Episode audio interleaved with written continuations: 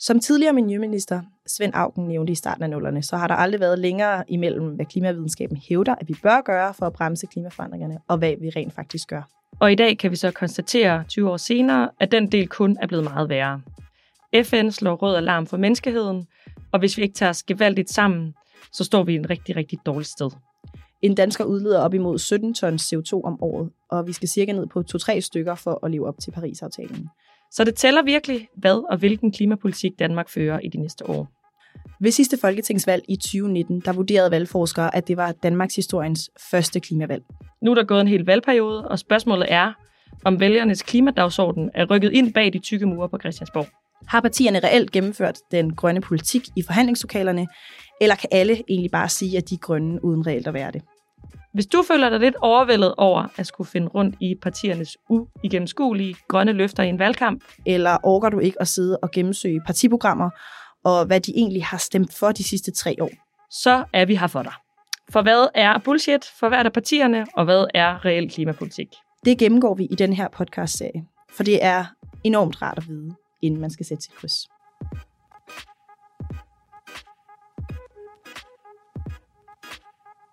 Okay. Godt med det. Jeg har glædet mig til i dag, fordi øhm, det bare er så pisse aktuelt med det her parti, vi skal tale om. Ja. Fordi vi skal tale om konservative. Ja. Og deres forståelse af, hvad klimapolitik er for en størrelse, ja. det synes jeg virkelig er spændende. Hvad er op og ned? Lad os hoppe direkte ind i det. Ja. Du er i dag PPP. Ja. Og øh, du skal lave konservativs klimapitch. Yes. Hvad så? Hvad vil konservativ med klimaet? Jamen altså, vi er jo et højreorienteret parti, der er konservativt. Vi ønsker grundlæggende ikke forandringer, der går alt for stærkt. Vi skal sikre os, at klimapolitikken ikke går ud over konkurrenceevnen eller taber jobs. Men vi vil jo rigtig gerne være klimaagtige. I hvert fald skrive det lidt på vores hjemmeside. Ja. Ej, man kan sige, det er jo lidt forskelligt internt i konservativ, er mit mm. indtryk. Der er nogle kandidater fra konservativ, som virker ret klimaagtige. Sådan med Appelgaard og Mona Jul er meget på Twitter og skriver hele tiden om, hvordan de synes, man skal lykkes med forskellige ting. Altså, det, det virker meget, som om, de meget vil om, det. hvordan, hvordan Socialdemokratiet gør det dårligt. Altså, det er meget... Ja, det er rigtigt nok. Men de er, de er med i debatten og mm. bekymrer sig. Det er mm. mit indtryk, at de vil gerne noget på klimapolitikken. Mm. Men så er der også Søren Pape. Ja. Han holdt jo pressemøde for et par uger siden, hvor han gik ud og erklærede sit kandidatur til at være Danmarks statsminister. Ja. Øh, han havde grøn slips på, men i den her, øh, det her pressemøde, der nævner han ikke klima eller miljø eller natur Overhovedet. overhovedet.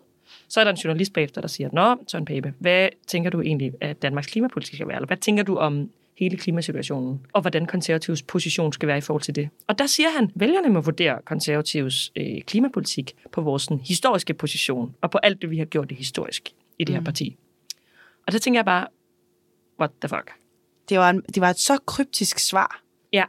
på det der spørgsmål, ja. at, at det fik i hvert fald mig til at gå ind på konservativs hjemmeside, da jeg så fandt noget, altså med det, jeg tabte kæppen, sådan der, hvis det var, jeg var chokeret. Jeg var faktisk oprigtig rystet over, Mm. hvor lidt konservative har Ja. på klimapolitik. Ja. Og det gjorde mig rigtig bange for, at Ja. ja. Pape Poulsen egentlig skulle være Danmarks næste statsminister.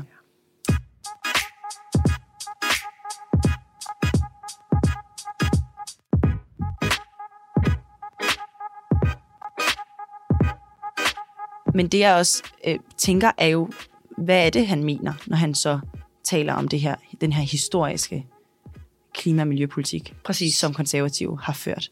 Præcis. Og det er ret spændende, fordi det er noget, som konservative har været kendt for. Jeg kan huske det fra samfundsfagsundervisningen i 8. og 9. klasse, eller hvornår man havde det, at konservative havde et grønt logo og var et grønt parti, som Ja. rent faktisk havde nogle ambitioner på klimaområdet. Klart. Det kan jeg huske, at det blev vi lært op i. Ja.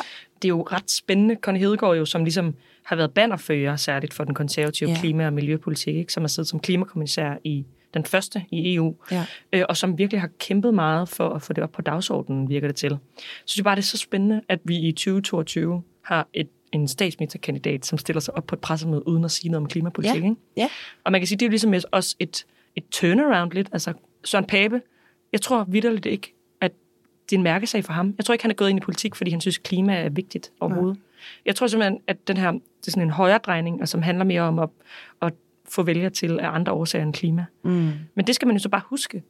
synes jeg. Ja, fordi Hvis det man der, tager et parti et andet sted hen, Ja. som ikke er klima og miljø, og som ikke Ja. handler om historisk, øh, det løser virkelig ikke noget, Nej. Hvad man har gjort historisk. Så det skal man jo bare huske, hvis man stemmer på konservative, at det handler om en anden slags politik end klima. Altså det er nogle andre ting, der er vigtigt.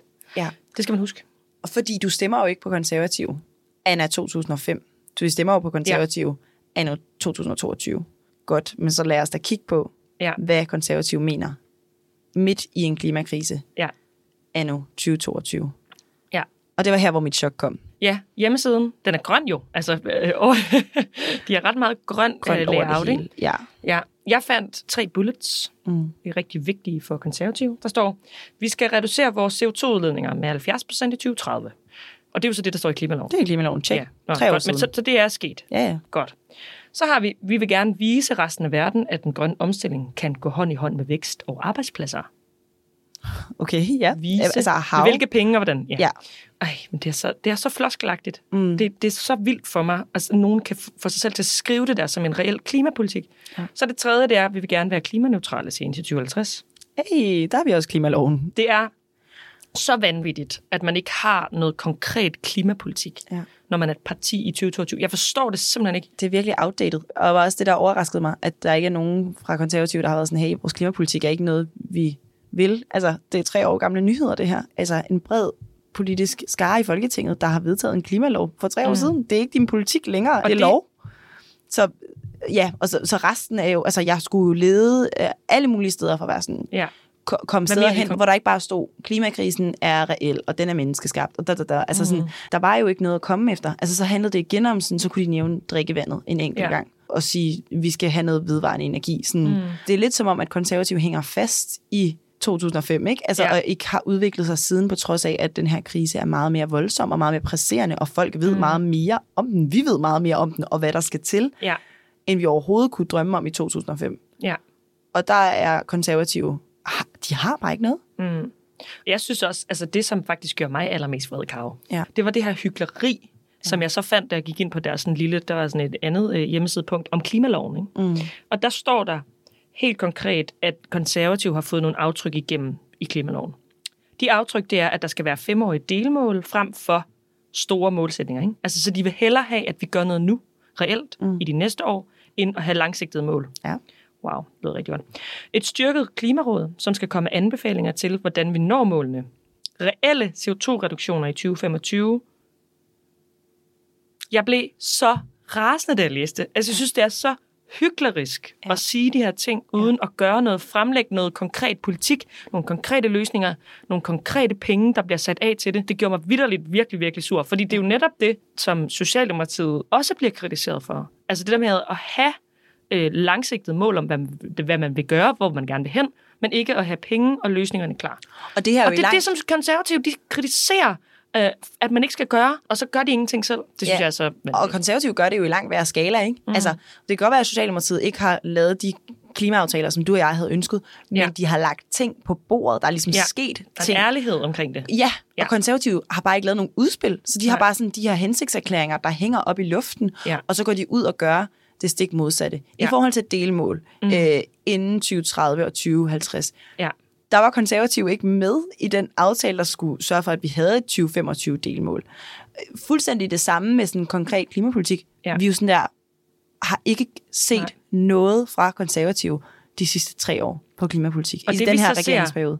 Det er kritik af udspil, der kommer fra regeringen. Ja. Ikke? Altså på landbrug, altså på CO2-skat, på mm. alle de her ting, der kommer de ligesom at kritisere en eller anden præmis for, hvad er problemet med det. Eller det her lækage-argument, som hele højrefløjen jo elsker, hvor de bare siger, at de danske udledninger flytter til udlandet. Altså Ja. sådan, det er også det største kritikpunkt. Det handler ikke om sådan, når, Ja. hvordan løser vi det så i stedet for? Ja. Det handler om sådan, ej, nu gambler vi med de her ting i vores samfund. Klimakrisen gambler med det hele i vores samfund. Det er jo den, der er den allerstørste overhængende trussel. Præcis. Og det kommer på ingen måde til udtryk i konservativs klimapolitik.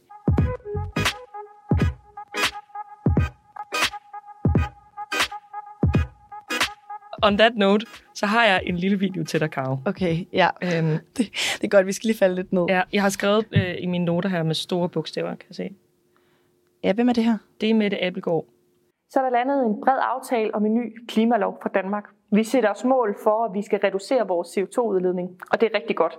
Men helt ærligt, så er det jo bare varm luft, hvis ikke alle de her målsætninger de bliver fuldt op af handling. Og det er det, vi politikere vi skal måles på.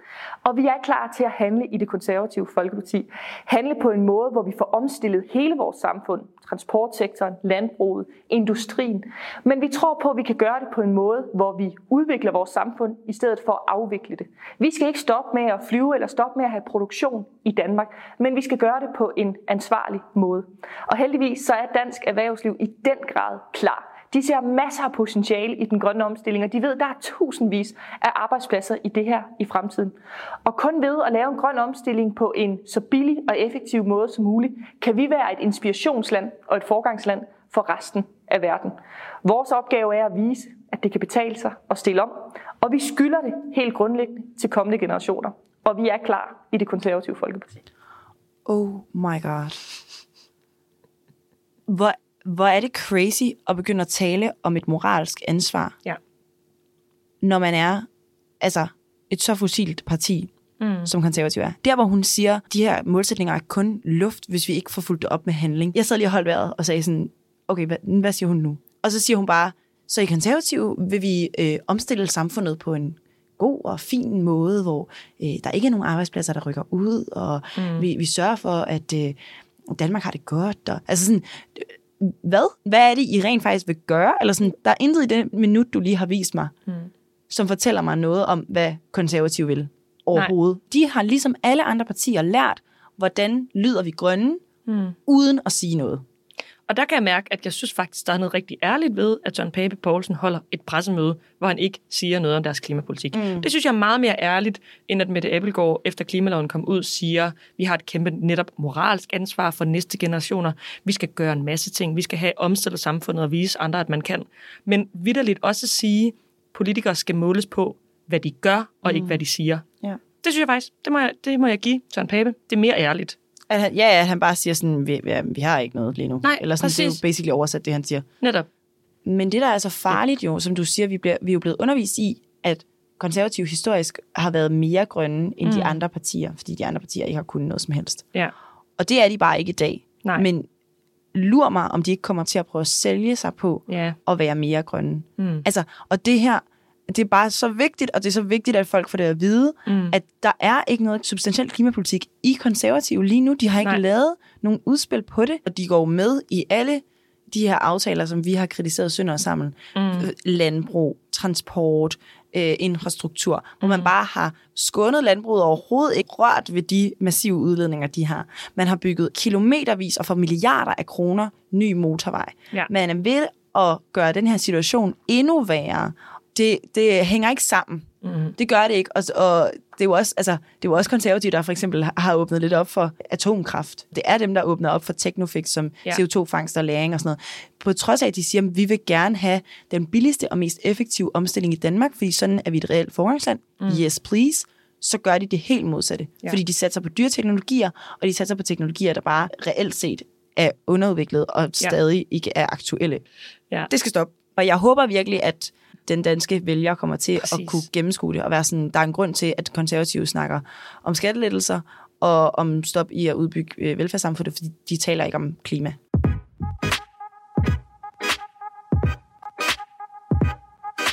Jeg håber virkelig på, både unge mennesker og alle dem, som har kunnet mærke den her varme sommer, og som er bekymret for klimaforandringer, virkelig siger til folk, ikke stem på et parti, som ikke har nogen klimapolitik. Nej. Og konservative har vidderligt ikke nogen klimapolitik. Nej. Og det er lige meget, hvad din konservative kandidat siger et eller andet sted, fordi på national plan har de ikke noget, eller sådan mm. på partiplan har de ikke noget. Mm. Og hvis partiet ikke har noget, mm. så går du ind i et parti som kandidat, mm. hvor du skal prøve at rykke et sted hen, hvor din partileder ikke har lyst til at rykke sig hen, fordi ja. han er ligeglad. Ja. Han er ligeglad med, at, Mm. At verden kommer til at brænde op lige om lidt.